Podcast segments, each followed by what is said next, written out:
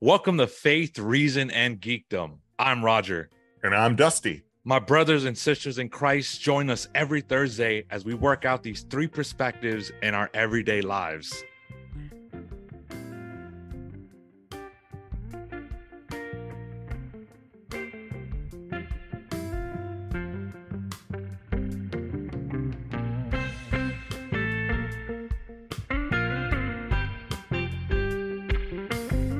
Hey, uh, Raj, I, I hear we, we have a pretty cool guest today. Oh, cooler than a popsicle on a Eskimo. No, I'm not gonna. I was trying to come up with some like on an No. Eskimo's backpack while he's in the Himalaya mountain. No, that's horrible. That's I'm just gonna quit while I'm at it. Yes, I'm so excited. Pat Flynn. He's a self-proclaimed try-hard writer, philosopher, business, fitness coach. Has the Pat Flynn Show.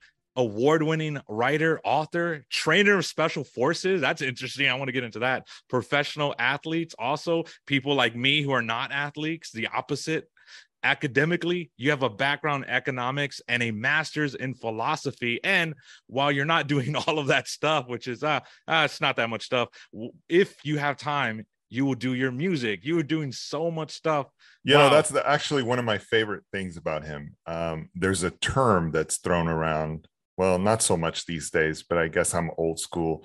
They call it a Renaissance man. ah And a Renaissance man is somebody who is really good at a lot of things, not just one thing. You know, a lot of times we raise our kids to like be good at one or two things, but Pat talks about uh, this term generalism, which is being very good at a great many number of things rather than the best at just one of them. And that's one of the things that I really like about him. And uh, ladies and gentlemen, please welcome uh, Mr. Fellow Catholic Pat Flynn.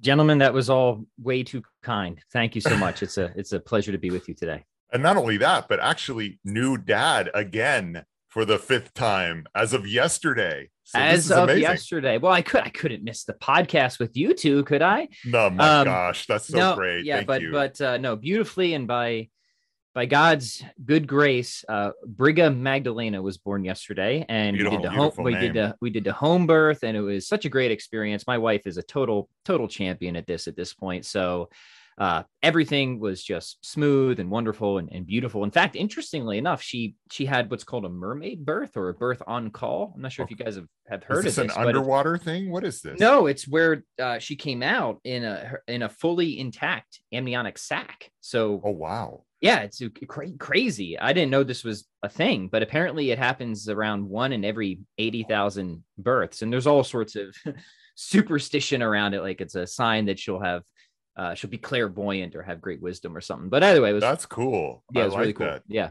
you have so much stuff going on and like you do the kettlebell workouts you're Yeah. big on fitness and like you have the physique of a fitness model i on the other hand have the physique of a hand model which is to say nothing to see And, here and, not and a like face yours. for radio, right? I got the face go. for radio. yeah. So this is so good because you're about the body, right? We're not just like some people. I think that's a problem that gets us into all this stuff in our culture is where we think the soul, even some Christians think this, like the soul, that's the real us. We're trapped inside and we can do whatever we want with the body, whether it's a manichaeism or any of like, oh, the body's just, uh, we're a, a ghost trapped in a shell. So the body doesn't matter. Therefore, you can kind of just soul hop around and, um, now I'm this, now I'm that but Mhm. you're so you're big on the body because we're body so composite you're big on health like how is it working with with these top-notch special forces guy training and doing workouts like that like Yeah, so let me give a little background because it, it seems like I'm so disjointed everything I do, but there's actually somewhat of a coherent story to it. So when I was going to college,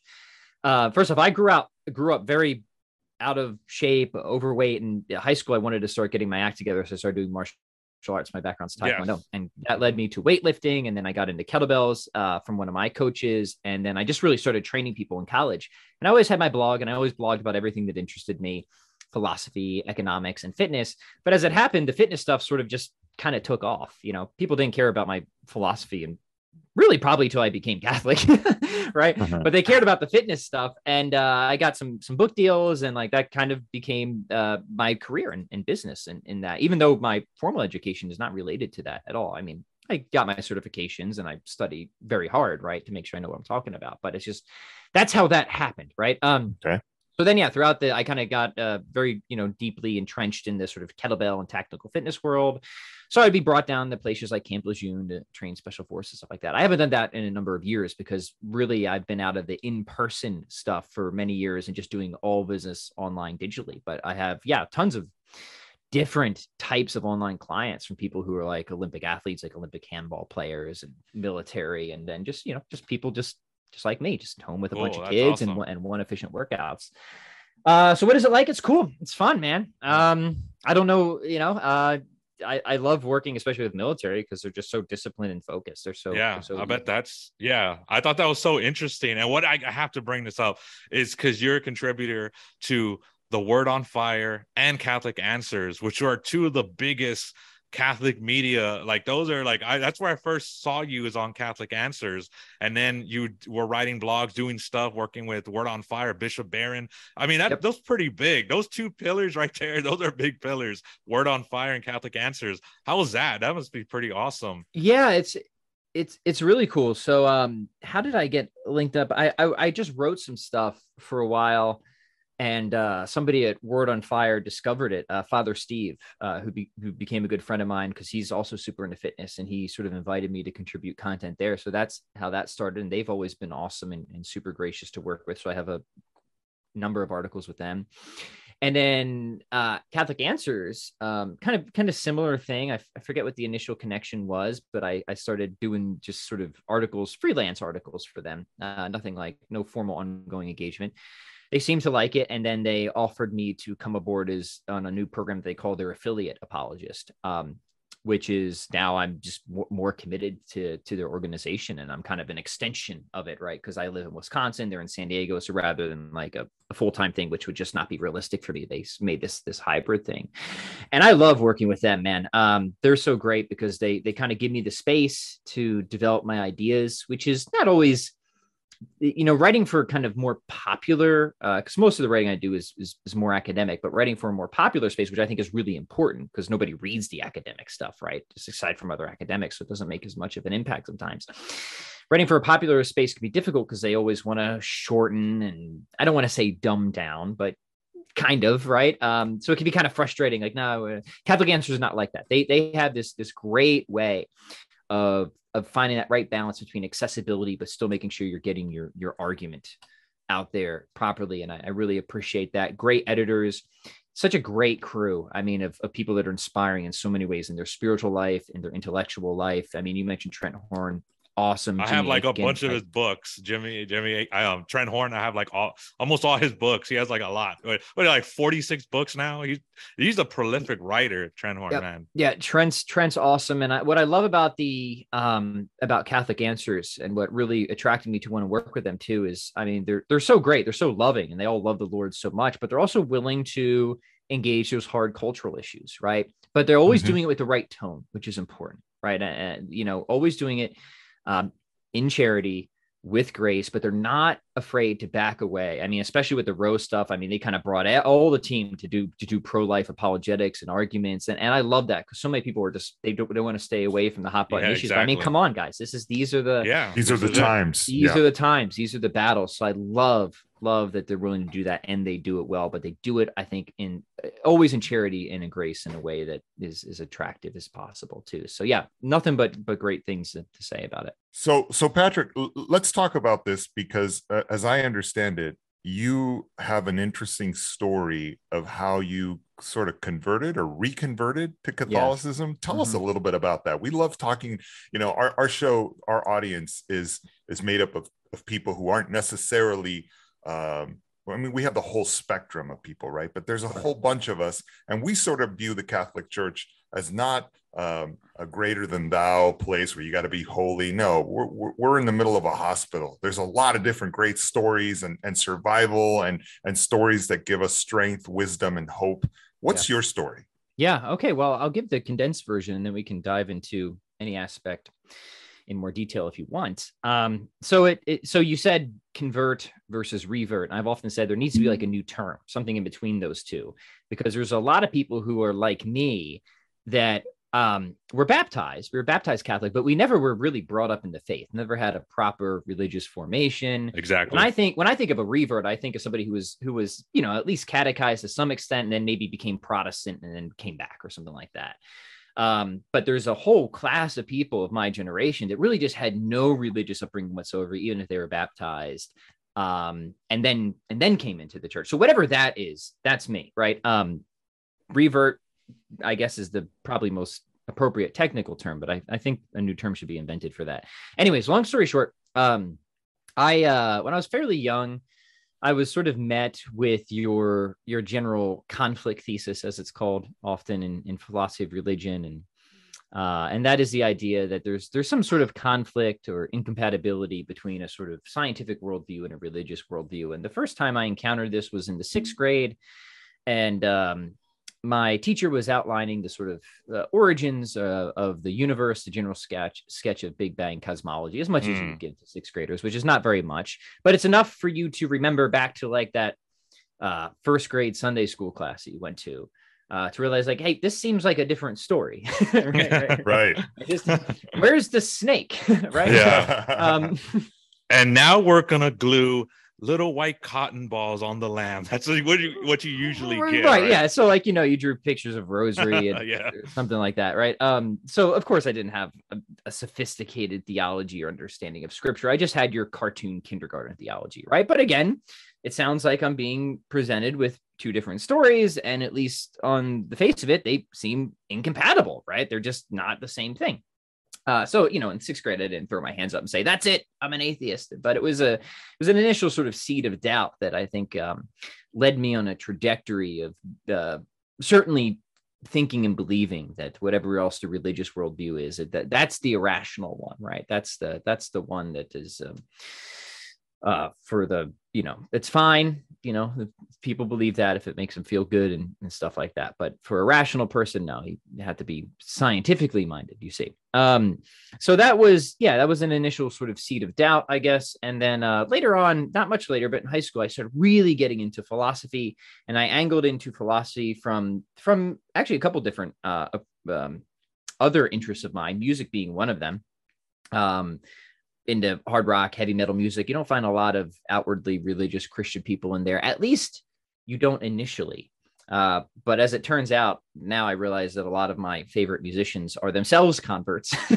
Interesting. Yeah. But they don't. It isn't upfront in the in a lot of their music. So you know, if anything, you get sort of a lot of anti-religious lyrics, uh, but a lot of philosophical themes, which interested me. And then other writers. I was really into like Mark Twain and people like that who um, were always exploring different philosophical themes. He's got a essay called "What Is Man," which is a sort of essay on determinism, which really got me kind of thinking in a in a in a more um, philosophical way about important issues. Right. Um, anyways, I kind of trail down a, a couple different um, paths, and eventually I start getting into philosophy sort of proper by being introduced to like your atheist existentialists like Nietzsche and those cats. Um, and then yeah, that, that was really my my like pull into philosophy was from this sort of naturalistic worldview or naturalistic paradigm. Well, that, that, that's interesting to me because we're talking about. It sounds like you were an atheist, not necessarily agnostic. So you were like way out there. The the rubber band was stretched all the way to the other yeah. side. What brought you back?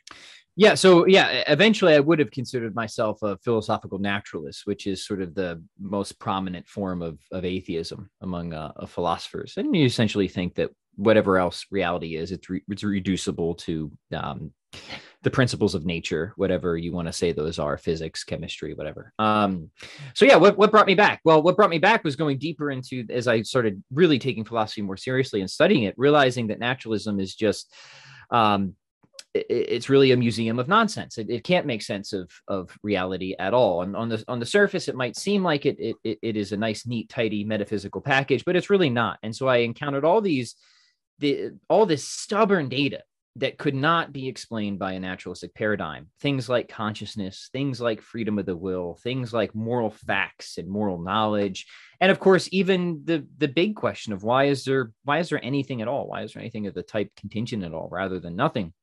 And uh, and so naturalism either has to sort of stubbornly ignore that data or it has to try and eliminate a lot of that data.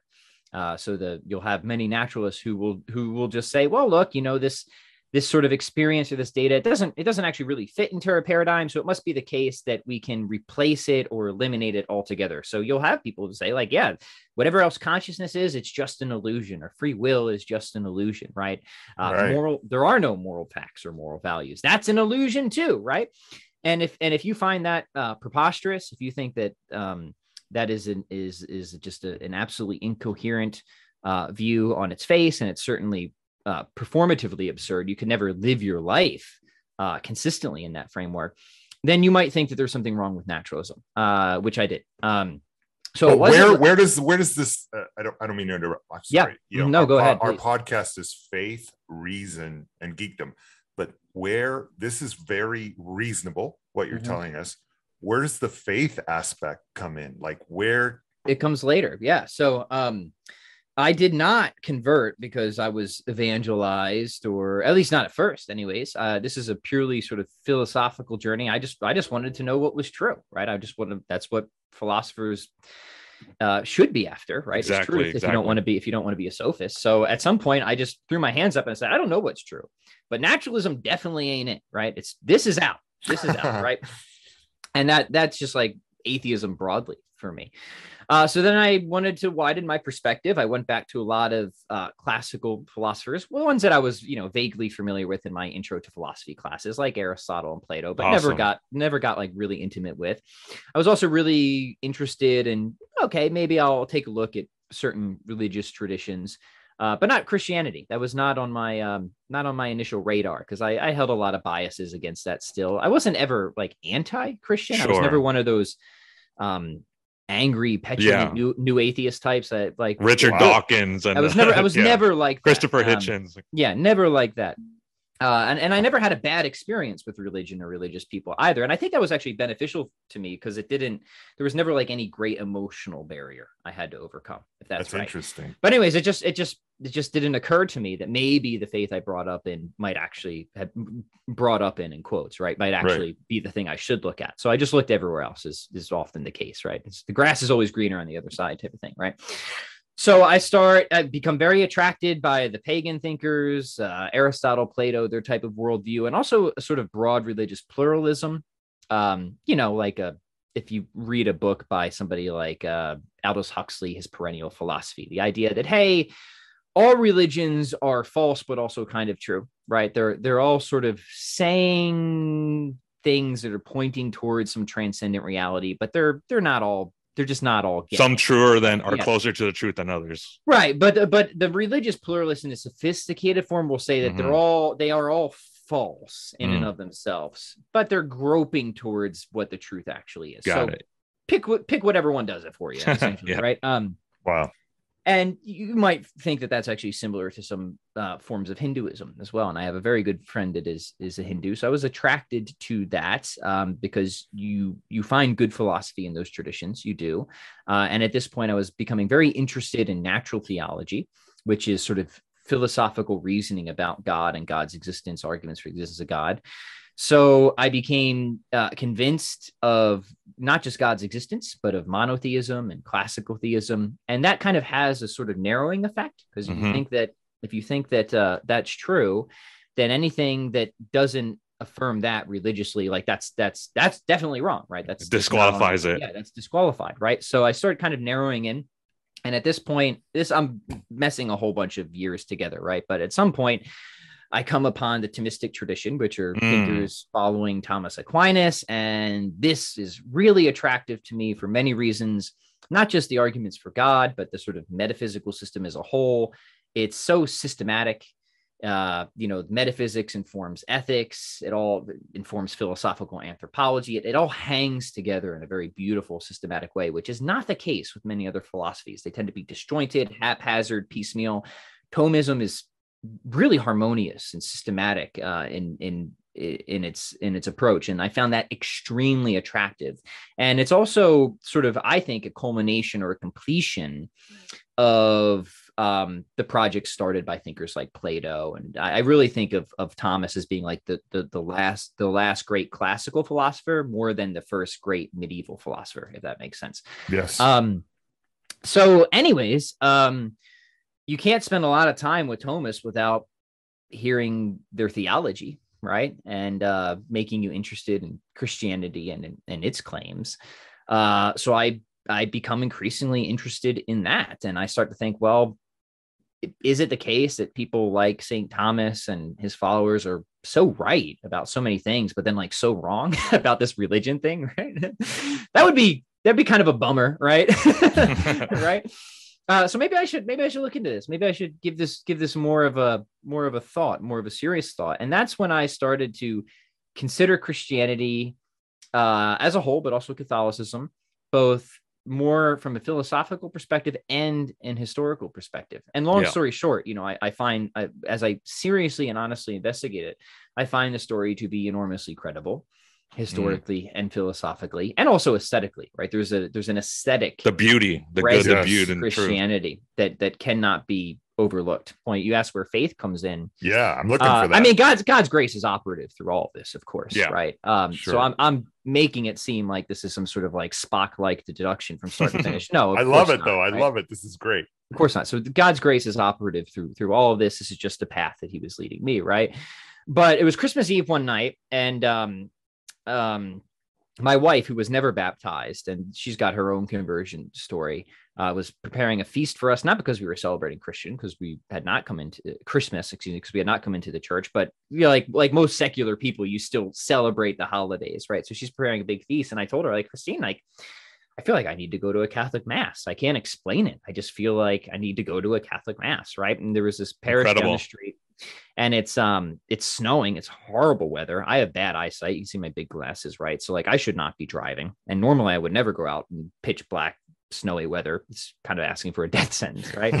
Like i just need to do it. And she like she's like whatever you do know what she was kind of annoyed right? Because like she just made this huge family meal and i'm asking to leave. Wow. Uh but she was yeah she you know um she's fine. You just you go do what you need to do and you'll come back and we'll we'll have dinner and forget this ever happened, right? And so I go to this mass. I sit in this mass. It's it's the most beautiful experience probably of my life, and uh, it gets to the Eucharistic prayer. And uh, I, I'm not a I'm not a big spiritual experience person. I'm just not a big feelings guy.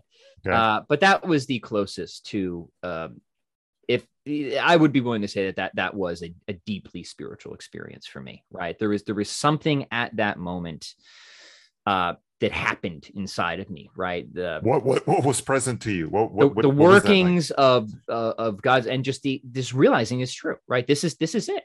This is mm. this is where this is what i've been looking for. And i'm wow I'm exactly that's fascinating. where i need to be at this point. So at that moment on i knew that i had to come into the church and i had to bring my wife with me somehow right? I, love, I love her right? Which was which was which is difficult because she she did grow up uh, in the South, and as a secular person in the South, uh, she was she did have a very anti-Christian bias, right? Yeah. Um, the culture down there can be a little obnoxious sometimes, right? Uh, like people would throw like Bibles into her car window and stuff. Oh like damn! That. Oh my goodness! Like just like not just like utter lack of social awareness yeah, of how to right. approach people about things, right? So she was very off put and like talk of rapture and her being stolen away and being a slave of Satan when she was a kid. Like you can't blame her for being off put by a lot of this stuff, right? Sure. So she she had a, a deep emotional bias. But you know, I she was curious about because I kind of drug her into atheism, right? And then I come out of it, and she's kind of, you know, she, I guess she doesn't think. Where know, are we uh, going here? What's going on? He's like, wait, hold on. You brought me to like this nihilistic pit, and now you're becoming religious. What? And so what is she, happening? She, and she's told her story a million times, so I'm not saying anything she didn't said herself. But she was angry about that. She was actually angry about that, um, but still curious. Um, so you know, I talked to her about it as, as much as I could, but understood that she needed her own space for investigation. That I this isn't something that I could um, force her to do, right? The best I could do is just try to lead by example. And she later said that she saw the transformation that happened to me, it happened to me, especially as a father for my conversion, that that, that more than anything really opened her up to Beautiful. wanting to have a look. So, long story short, uh, she goes through her mm-hmm. own profound conversion experience, comes in, gets baptized, confirmed, and here we are on this podcast. A number of years, many years later, I guess at this point. Was, Not that many years later. This actually wasn't all that. I think she was confirmed just four years ago, so it wasn't that that many years ago. Yeah. Mm-hmm. And that Eucharist call the the church. I've go. heard that I've heard yeah, of well, Eucharist, listen, hey, the it- it- adoration. It, lands people. right in. It lands right in my backyard, Roger. Yeah. You know, Kira, Kira, who's m- m- my most important person, Mhm. um, had a very similar experience. She had she had run around to different Christian churches and had explored all kinds of stuff, even um, spiritual dance stuff and Yeah. all, all kinds of stuff. Yeah, hippie girl, and she comes to a, a religious retreat that I, I was helping to organize. We were very early on in our dating, and I invited her to this retreat, and she comes to adoration during the retreat, Mhm. and she had an experience that sounds very familiar, very similar to Pat's Incredible. and that eucharist that that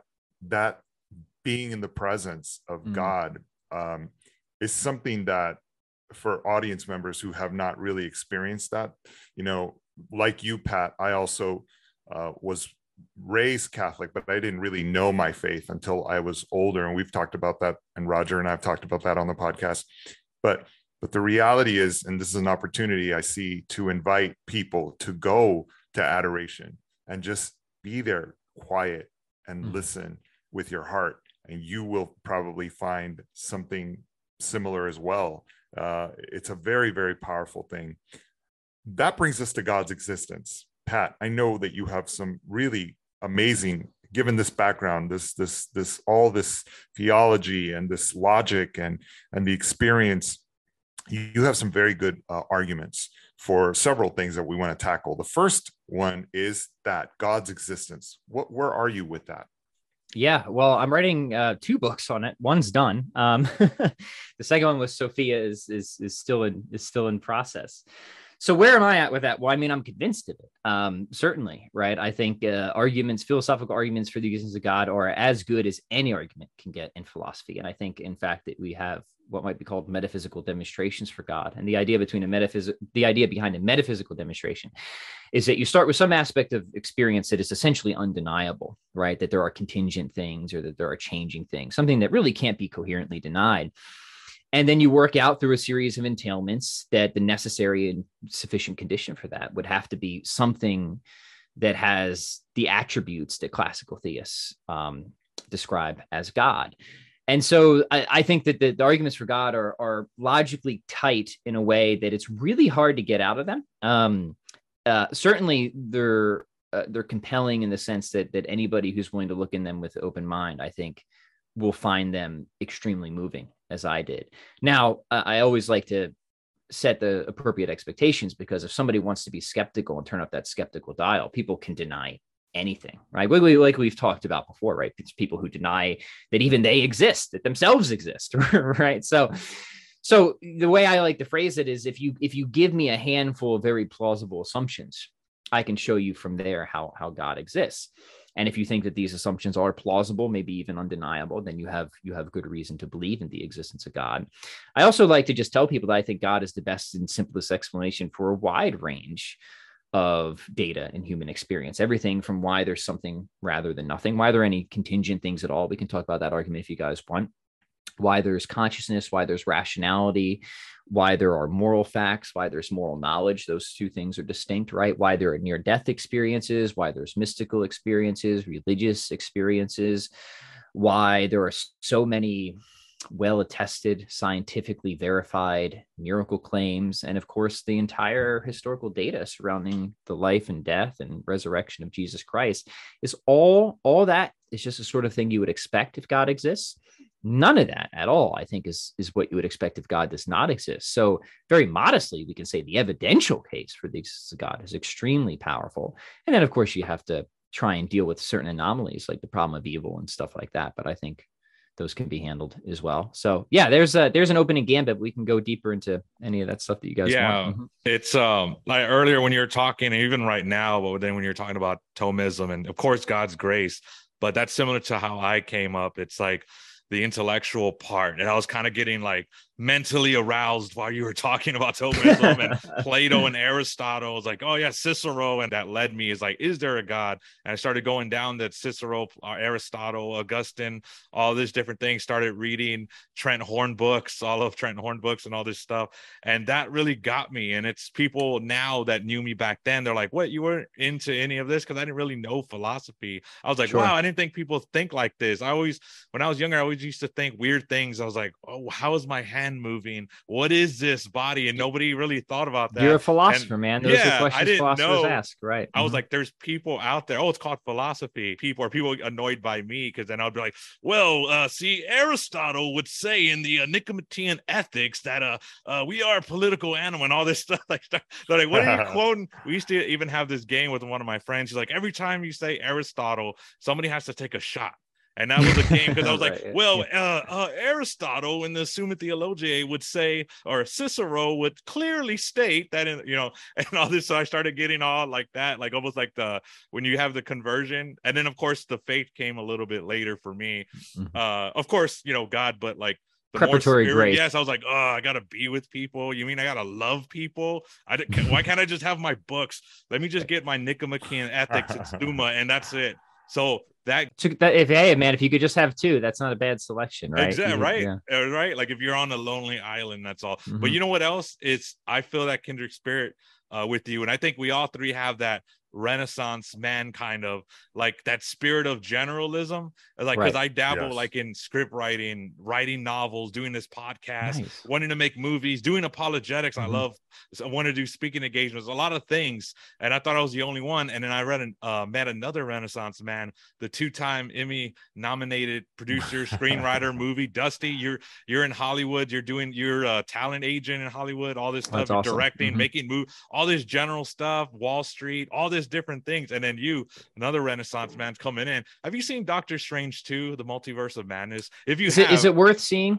I I say it is. I like the first one. I did it's a not see the second one. Mhm. I would recommend it. There's a lot of crazy things, but in the multiverse of madness, It's Sam Raimi, isn't it? Yes, Yes, it is. exactly. That's- it's very horror. Like Is it very Evil surprised. Deadish? Because if so, then I'll dig it. Yes, okay. it's yeah, very uh-huh. Evil Dead. But in that version, the multiverse of madness, like I'm the version of you that never got off the couch. It's like I'm about to get off and turn off the TV, but then a new episode of like 90 Day Fiance comes on, and I sit back down. But I'm trying. Right. I'm changing that now. I'm starting with this podcast. I'm going to finish all the other projects, so I, I'm I'm I'm going to start now. Good for you, man. God bless you. Yeah. Yeah, man. We I love that because people used to be like, "Man, Roger, you're always into this, and you're into that, and you're into that. You're into all these different things." And I'm like, and then I meet you two, and it's like we have that same spirit of like, I want to be into this because you were into um training people like the special forces. You were training people that have military background. You were doing workout you're the chronicles of fitness. You do Mm. kettlebell training. You do Right. fitness. You do Mhm. business. You do all these different things. And it's so crazy and so good to meet people with the same kindred spirit and so that i agree with you with that uh philosophy me personally i like the uh, argument from contingency Right. so if Mhm. you're going to kind of go into that a little bit about Yeah. the argument yeah For sure. Okay, yeah. So let me give the general sketch of it. Then we can go into first off, thank you for all that. That's super fascinating, by the way. And then yeah, then we can go into some details. So what does the contingency argument say? Well, it starts again from a from a an experiential data point that we think is really obvious, right? That we can't Mhm. coherently deny. And that's that there are contingent things. And a Mhm. contingent thing is something that exists, but doesn't have to exist or Yeah. could have could have been otherwise, right? Uh, contingent literally means to kind of like hang upon or be Mhm. dependent upon, right? So I'm a contingent thing, right? There's a point when Pat Flynn wasn't here. Yeah. I like to think it was a much bleaker world. Uh, but Yeah. anyways, then I then then now I am here, right? Um, so St. Thomas has an explanation of contingency, actually, and he thinks that things are contingent insofar as their essence, their their whatness, what they are, their what determination, right, is not identical to their existence, their whether determination. So it's important to understand that uh, this is one of the assumptions that I that I I talk about. That's often not emphasized enough in the the Thomistic system. Is St. Thomas holds what's called a constituent ontology, right? So he thinks that we are sort of composite beings on a metaphysical level, right? We're composites of essence and existence, right? That my whatness, being a, a rational animal, right, does not entail my existence. If it did, then I would be a necessary existent. I would have to exist no matter what, which is clearly false, right? So he holds this this theory of what's called a real distinction between the essence and existence between any contingent being, finite being, right? And he's got a whole bunch of other arguments for it, but it's obvious from the fact that things are contingent. They come into being, they pass away, right? Now, if you find that uh, a plausible theory, which which I do, right? Uh, then you are kind of set on this causal regress, right? This causal hunt, right? Because if if everything were of the type contingent, if everything were such that it didn't carry a sufficient reason for its existence intrinsic to itself, intrinsic to its nature, right? Then nowhere in all of reality would, would there be a sufficient condition for existence, right? And that just means that nothing would exist, right? So you kind of run this hypothetical, right? If everything were of this sort of being, right, that it didn't sort of carry existence inherent to it or an inbuilt sort of way, it always had to derive existence from some extrinsic cause or conditions or factors, right? Then a sufficient condition for being just wouldn't be anywhere, in which case nothing would exist, right? And if you think that that's obviously false, right, then what you have to say is that there has to be at least one thing, maybe more at this point, but at least one thing that is not of the type contingent, right, but is of the type necessary, right? Aquinas wouldn't necessarily use that language. He would say there would have to be something whose essence just is its mm-hmm. existence, mm-hmm. right? And this goes back to his uh, little treatise he wrote when he was relatively young. So if you want to feel bad about your accomplishments, just realize that he made this mm-hmm. beautiful argument for the existence of God when he was like 29 years old without the internet or any of the technology we have right now. Wow. Uh, yeah, very motivational to say the least. He's, he's like one of those guys. I feel the same about like certain virtuoso guitar players. I'm like, I'm not sure this guy makes me want to practice like 12 hours a day or if I should just, quit, just quit, quit completely. Right. I always felt that sort of way about Thomas Aquinas too. Right generally I think he, he motivates me, but occasionally you're like, wow, he's just so far ahead. Like, what am it's I? All straw. It's yeah. all straw. It's all straw. yeah. And then he says it's all straw at the end of his life, right? So, anyways, continuing on, he says, all right, so if there's a being whose essence is his existence, he's going to say that it has to be, it has to be utterly unique. It's not going to be multipliable. It can't be determined by anything because outside of existence, there's nothing. It can't be composite between a necessary part and a contingent part because then it would have to be cause. So if there is something whose essence just is its existence, it would exist necessarily because its nature would literally be to be. It's yeah. not something that could have a cause, right? It's not something that could go out of existence. It would just be to be to be to use um, the more poetic language, right? It would also have to be the sort of fundamental, ultimate cause of everything else that exists, because anything that sort of has existence in a derivative way would ultimately have to trace back to that that has existence in a sort of built-in way, right? And then he starts just unpacking and unloading all the divine attributes from this this uh, simple, but in many ways that um, we haven't discussed now, extremely subtle form of argumentation, right? Aquinas thinks that existence is convertible and convertible with actuality active presence power right? So anything that just is its existence would be something that that just is pure actuality itself right? It has no intermingling of potency. For aquinas he's sort of following aristotle in this division of being between act and potency which is used to explain how things can endure through change right? So take me for example there was a time when I was smaller than I am, that I had less knowledge than than I do now, but we still think I was the same being that I was before. What explains this? Well, again, I'm I'm sort of a composite, right? I'm a composite of a sort of substance, a principle of potency um, that can endure through different configurations or actualities of being. Call those call those accidents, right? So, anyway, that's some some deeper Aristotelian metaphysics. But Aquinas uh, really will hold that sort of the actuality side is convertible with the existence side, right? So any mm-hmm. being that is purely uh, that is just pure existence itself is going to be purely actual, and then from there he's going to derive all sorts of other divine attributes because for Aquinas, being is also convertible with goodness as well. That goodness just is being under the the aspect of desirability, right? So God is going to be perfectly good. He's going to have yeah. no privations. Yeah. He's going to, and since he doesn't have any potency, there's no there's no sort of perfection that God yeah. doesn't already have automatically, right? Yeah. So the reason I'm the reason I'm just sketching this out is a lot of times people be like, okay, even if you get to some necessary first cause, you haven't proven that that's God, and I'm like, well, that's because you didn't turn the page on Aquinas, right? Yeah. Uh-huh. You just you just like failed to read the the enormous amount of his work, There's especially in the Summa, where he does deduce all the yeah. divine attributes from the being that is purely actual, whose essence is his existence. Yeah. So you get the fundamental first cause that is responsible for bringing about all possibilities of being. That's omnipotence.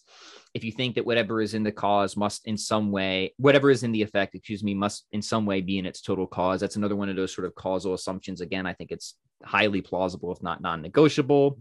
And if you think we live in a world where there's certain patterns or essences or forms, well, those have to trace back to the total cause in some way, but they can't trace back in a material way because to have a sort of form contained in a material way just is to be that form in concrete reality, right? Mm-hmm. So how else can how else can those forms be contained? Well, they can be contained in an intentional way, like in a way that the architect has the form of a house before he builds it, right? So Aquinas moves from these commitments of essentialism, that there really are forms or essences of patterns of being, to them ultimately being explained in something like a transcendent intellect, a divine idea, right? So that's where he starts to get omniscience. And it's important that omniscience for Aquinas um, for classical theists is not that like God knows everything by scanning the world, right? God knows everything by creating the world. His knowledge is executive, right? God knows there's a cat on the mat because God causes there to be a cat on the mat, mm-hmm. stuff like that, mm-hmm. right? Mm-hmm. So that's a that's a sketch of how Aquinas moves from this simple acknowledgement of contingency, of this real distinction between essence and existence, to a being whose existence, um, whose essence just is its existence, to a being that is purely actual and then has all the divine attributes of uniqueness, omnipotence, omniscience, perfect goodness, uh, eternity as well, because for Aquinas, uh, he's following Aristotle. Uh, time is is really just a measure of change, and change involves the actualization of potentials which we talked about before right? Since god is purely and fully actual he doesn't actualize any potencies any intrinsic passive potencies anyways. So god is changeless. And in virtue of being changeless he's also outside of time altogether. He's eternal. Everlasting yes but even stronger than that he's eternal. He's just outside of time altogether.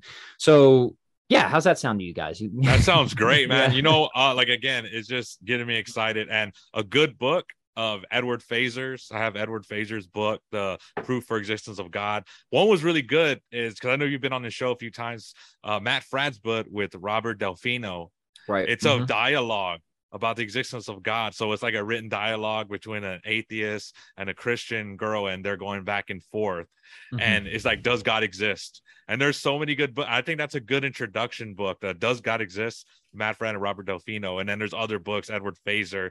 You can go into all these other books of God. But yeah, it's so rational to me. It's like I almost don't have enough faith to be an atheist because you have the principle of sufficient reason do you mm-hmm. have natural law like natural law needs to be taught in all the schools it's like this will get you to have to understand it's like the unborn what are the unborn? Like uh should we categorize them by functions of human being? Is that a human being? That's a right. person? Well then we're going to put distinctions. Natural law shows you like what is something like uh, people deny that. They'll what is mm-hmm. that uh nominalism right? Where they deny well, things have or they're denying or, essentialism what we're talking yeah, about right mm-hmm. things mm-hmm. have essence. And you go back to like aristotle the the the unmoved mover the motion argument for motion and all this like it's so rich. So i love that what you just laid out. Now yeah. what if you get to that? I like starting with god because mm-hmm. it's kind of hard just to jump to jesus. You're like jesus rose from the dead and they're like well how do how I can a human being rose rise from the dead? No i no they can't. But if there is a god yes. What would yeah. you tell them about jesus res- the resurrection of jesus yeah so there's a couple ways you can think about this right you could do a, a more rigorous historical apologetic right and uh, i've got two uh, good friends great philosophers tim and lydia mcgrew they've got an incredible um, article in a volume called The Blackwell Companion to Natural Theology mm, yeah. for the historical resurrection of Jesus Christ. And uh, they're very strong. They're, they actually think that for a lot of the times, maybe not all the time, but for a lot of cases, even if somebody's an atheist, the, the evidence of the resurrection of Jesus is so strong that it should flip them from being an atheist to a theist, right? So they mm. would actually kind of counter what you said and say, mm. even if you don't believe in God, this is reason to believe in God. It's mm, so strong. Interesting that isn't my general approach. I, I I'm, I'm more with you, and and I'm more with you because uh, what you described is actually more of my path, right? Um, I never even really considered the resurrection claims until I had already Uh, come to believe in God. Because I, I mean, in an obvious sense, right? If you already believe that God exists, then there's not really an in principle miracles miracles anymore, yeah. right? Whereas if you're an atheist, of course, there's an in principle. Can't be a miracle with miracles. Now, I think if you're an atheist and you've already committed come hell or high water, there's sort of no like you're a strong Humean, that there's like no evidence that could ever convince you that the miracle occurred and flip you on that. You've you've got some weird epistemology that you need to work out, right? Because everybody should have some line where you can say, okay, if this was crossed, I would I would consider changing my mind or change my mind or something like that, right? So I counter a number of skeptics that are just they need to work that out for themselves. Um, so but no I, am with you in in the sense that uh, if you already think that god exists the way i like to think about it is this right given cl- classical theism it's it's it's hard to articulate the entire case because it's so it's so deep there's such a system here and if people ask me what's your favorite argument for god it's not really an argument it's a system right it's a it's a it's a metaphysics, a way of making sense of reality as a whole. That once you kind of unfold all the commitments, just entail the existence of God, right? Mm-hmm. Yeah. And to me, it's that that's a Thomistic worldview. But that system has a lot of other commitments. It has commitments about what goodness is, what being is, what human beings are. And it's understanding that entire system that I think when you understand that entire system, it, it shines a really strong light that says, like, hey, look at mm-hmm. me on the Catholic Church and Christianity. I'll give you a couple ways that that I've thought about it and continue to think about it, right? Okay. So, so one is this, right? If you think that God is exists and is perfectly good, which we just gave some reasons to think that that is the case, uh, and and you and you also think that the nature of goodness is sort of self-diffusive and it, and it's sort of self-communicative. It seeks to to communicate itself and draw things to itself, right? That's sort of inherent in the very nature of goodness, right? This is a very traditional commitment of, of what goodness is, going back to the pagans, but certainly adopted by Christian thinkers like St. Thomas Aquinas, right? Okay, so God's perfectly good, right? And keep that notion of that commitment of goodness in mind. And also just say that you think something went wrong in this world, right? That something like original sin has happened, which, by the way, is obviously a core commitment of Catholicism, but like the pagans kind of had an idea of this as well. Like Plato even Plato thought like, yeah, something something happened, right? Something something went wrong. Something screwy here, right? Um, something hmm. went wrong. Okay. Now, if you think those two things are the case, right, then it might not be surprising that God would would work towards some sort of redemption, some sort of uh, reunification with himself, some sort of reordering, some proper resetting, if you will, right? And then what I want to say is the incarnation just stands out in such a beautiful, obvious way. Like, of course, this is God's work. Why? Because by assuming a human nature, God not only brings us um, back into union with himself or provides the means of coming back into union with himself, but he also does it by becoming one of us, by literally yeah. uniting via the hypostatic union with us. I mean, what could be more profound of a notion of of perfect goodness than that, right? I mean, that just seems like, oh yeah, of course that's right. Given my metaphysics, of course that's what happened, right? Mm-hmm. Because that's the that like maybe I wouldn't have predicted it from my worldview hypothesis that it would happen exactly like that. But since I see that data on the ground of people claiming that that is what happened, I should fitting. see that as the obvious, most fitting use. Aquinas is big on the fittingness, right? So that this is a fittingness argument, and that's what I would say. That to me, what is most convincing are not like the hardcore historical apologetics. I think they're good, but the sheer fittingness of mm. it. It's like a masterpiece that's so that's so beautiful that of course God did it, right? And if you already believe in God and have these commitments, you get to something like the claims of the incarnation, and I just I think you can't look away. Yeah, that that's point, a good right? point. If, if, that makes sense, right? That's, like, no, that's a good. That makes perfect sense. That's a good point. I never really thought of it like that. I usually do go the historical route, and but that is true. Like, hey, there's these Christians. We've been around for two thousand years. How did they just come about? There has to be something. But that's a point that I'm gonna have to chew on because I never thought of it like that. So you got me something. You got me interested. In. Yeah. Um well, you know, it, it, it interested was that a word? Interested. Yes. Mm, interested. But as as a as a producer, the story structure is very important, right? And I'm thinking about credibility and the historic and all the stuff you guys are talking about. I've What's always your motivation, it, Jesus? All right, Jesus, What's your, your motivation? Is this? well, the, the, mo- the, the, motivation for belief uh, comes to me uh, in a very simple, sort of overlooked part of the story of, of Jesus's resurrection. And that is that Mary, the mother of Jesus, and Mary Magdalene, who we know had been a prostitute before she met Jesus, are the two women that we are asked to believe in the Bible were the ones who went to the tomb to found and found it empty. Okay, when they went to go look for for uh, Jesus's tomb, somebody had moved the hundred pound uh, or thousand pound rock and, and and it was empty why would you do that? Why would you why would you tell a story in that way if you're going to try to find yeah. credibility? Because back then women no, were not looked at as credible much less witnesses. Yeah. Uh, they were not looked at the same. So no, I, I, I, find that sort of interesting and fascinating within the context of everything you guys are talking about, and within well, those those sprinkles of yeah. of godliness that are in there. Mm-hmm. Like that's that's sort of fascinating. Right. Like, why right. wouldn't you write the Gospels like some obscure? Oh, Luke, who's oh Luke is a companion of like why not just put this is the Gospel of John, this is the Gospel of of, of all the other any of the other which you uh, find in the later right? forgeries, right? You Yeah. do find those in the later forgeries. Yeah, the Um, Peter and all this stuff. Like, wh- yeah. why not do that? But I'm still stuck on Dusty just saying, like, producing. Like, I imagine he goes to Jesus, like, all right, Jesus, okay, you're the son of man. You're gonna get betrayed by your best friend. So you're you're conflicted. You want this cup to pass, but then you accept it and God will be done. I could just imagine Dusty there. Okay, so continue. But I want to say this. That brings us to the third, the church, the Catholic Mm-hmm. Right. Church. Mhm. So, what would you say to establish that Jesus Christ established a church, not Right. that that all you be separate or the ch- go to the churches, not not fried chicken. Go to the church, take it to the churches. No, he says Right. Jesus, take it to the church. What would you say that the Catholic Church was established by Jesus Christ? Yeah, so let me let me acknowledge that I agree with everything you guys are saying. That if you want to do the more hardball historical apologetic, I think you can definitely, and like that was a big part of my conversion. Like Yeah. seeing that historical credibility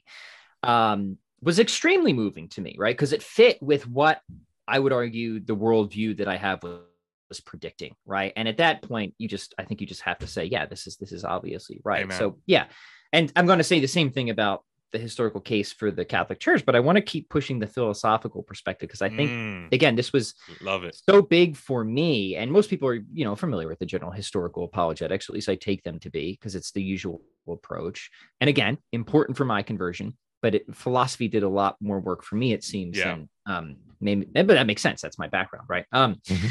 So let's think now about human anthropology within the Thomistic system. Mm. What, what are we? Well, we're rational animals. Yeah, that's right. But we're more than that. We're rational, social, political animals, as Aristotle does tell us in the Nicomachean Ethics, who, for our knowledge, our upbringing, everything, depend on institution and authority, right? They depend on institution. I thought that's where you're going. Right. So, okay, great. Now, if we think that God is going to to reveal something, right, and that revelation is going to be transmitted, especially effectively, right? Well, we would expect that another principle of classical theism is that God works with things according to their nature. God is not just a wise Bingo. creator; he's a wise governor, right? There he might go. make the he might make the occasional donkey talk because it's appropriate providentially, but generally that's not going to be the case. this is why miracles are exceptions, not rules, right? Hmm. Well, God works with us according to our nature as well, including epistemologically, right? So if God is going to reveal something, it's not surprising that he would do it in a sort of system or institution, if you will, that has hierarchy and ultimately authority, right? Where the sort of the sort of buck stops here, chief executive, right? We naturally organize towards these things anyways. We see them all throughout the Old Testament. Not surprising, right? I would go further and say, like, especially to assure that things don't go off the rails, as we know they can often do with institutions. Just look at our government today, right? Oh, yeah. And given the Oh, yeah. importance of revelation that we don't go off the rails, at least on core matters of faith and morals, it would make sense that we get something like the doctrine of indefectibility, which would then extend to the doctrine of papal infallibility. So, what you would expect, I would say, given a good metaphysics, philosophical anthropology, and the assumptions of revelation, is exactly what the church is, right? That's exactly what the Catholic Church is. And then you add the historical apologetics on top of that and the biblical arguments. And again, I think it's I think it's case closed. So I'm just emphasizing the philosophical aspect because I think that that almost never gets talked about. But for me, I find I probably find that most convincing. Honestly, Yeah. now it's always a package deal. You consider all the different evidences and weights, but the the, the philosophical work, the philosophical anthropology, the epistemology, the Yeah. metaphysics, the philosophy of God, to me, just always just points so strongly to the Catholic Church being, if not uh, the obviously true religion, really the only option that makes sense at the end of the day, right? Well, the anthropology. Protestantism is so ridiculously individualistic, right? It seems so I was gonna say, it's so out of out of uh, harmony with human nature altogether that it just seems obvious. I mean, forget the the other issues with sola scriptura stuff like that. It just it just just seems wrong, right? On a level of, of philosophical anthropology, right? Mhm. That's what I was gonna say. The anthropology is like how the study of man, like how how are we made by nature? Like you were saying, it's like, Yeah. don't leave me to myself. If you're just a here, here's this Bible, just do tell me what you think it is. Like, don't I don't trust myself. Don't Right. leave me to myself because then you're gonna have literally you give a thousand people a bible you might have a thousand different interpretations or even if it's 500 like it just doesn't make any sense how yeah of course if you just read this bible and don't have no magisteria you don't have tradition you don't have the pope like you're just gonna make up whatever you want. You're gonna make yourself a god or make yourself your own teacher. It just makes sense also the sacraments matter matters matter Yeah, so- matters. yeah two great points. One is that like even in the example you gave you're you're in the the tradition of interpreting for yourself right? So you Yeah. can't escape tradition. You can't Yeah. escape institution and you can't escape authority right? So let's just try and get those things right and i think you do. It points strongly towards uh, catholicism. And then yeah sacramentality again is huge. Why? Because we are physical material beings right? God works with us according to what we are. So the fact that he would give us physical signs of a deeper reality really fits and accords with human nature as well. Again, it's just fittingness for me. So much, so much fittingness. Um, I call those, you know, again, are they deductive proofs like the metaphysical arguments for God? No, but they're really strong motives of credibility, is how I like yeah. to say it. The yeah. sacraments, it's like we're God knows He He made the car. We we read the manual. He knows how we work. We need to hear those words of absolution. We need to feel the oil. We need to feel the water. Like it helps us just as a uh, like as a uh how we work, how we tick. And it's like in the Old Testament, you see it is uh, God tells Moses and Aaron, "Bring your staff, bring your staff, uh, hit the water." Why did why couldn't God just make the water? Why did He have to get the staff? Or when Moses is praying and they're losing his arms, he's like, "Oh God, my shoulders are killing me," and his arm gets lower. They start losing, he has to raise like that. Matt, why do those material things matter? Or the snake, the bronze snake? Why did Jesus? Why did God have to do that? Like it makes sense. It's like because we're material creatures. Um, man, that that was a great. Those three from God, Jesus, and the Catholic Church are incredible. Uh, we start to wrap up slowly. What are you working on, Pat? What are what, what's going on with you right now that we want to point to, maybe have people pay attention to? Where Yeah, can they thank find you. you? Lots of stuff. So I actually have a book with Catholic Answers that I submitted the manuscript with not too long ago. I'm writing that with my friend Dr. Gaven Kerr. That's on Aquinas' De Ente, which we gave a tease of here, Mm. and his five ways. So we kind of set out his De Ente, and then we say, hey, look, use the De Ente as a sort of lens to understand his five Yeah. ways. Uh, so that's in their hands. Um, at this point, there'll be some editing, and I'm not sure when the release of of that will be. I've got another book with Sophia um, called The Best Argument for God, where I'm trying to reverse uh, what is often called the best argument against God, which says if two Evil? theories, uh, no, actually, I Oh. don't think I don't think that is. Um, or at least not what some atheists. Um, Philosophically, it's not. Yeah, emotionally, it is, but not. yeah, it's it's it's too. Um, I mean, it's it, I play off Thomas Aquinas because he was so ahead of the game, you know. In his Mm. Summa, when he considers arguments God's existence, he only considers two, which is unusual for Aquinas because he usually considers like A 50 lot. Yeah. objections, right? And the two arguments he considers is the problem of evil, right? yeah, Um, yeah, yeah. Important, important to deal with that. Mhm. Uh, but the other one is really uh, the argument that God is a is a superfluous uh, explanatory posit, right? You don't need Mm. God. The principles of nature are enough. And now in modern Mm. days, you'll get a formulation of that, which would say something like this, right? If two theories explain just as much, believe the simpler. Atheism and theism explain just as much, believe atheism. There you go, right? Uh, oh, but atheism is simpler, therefore believe atheism. Sorry, I forgot that extra step.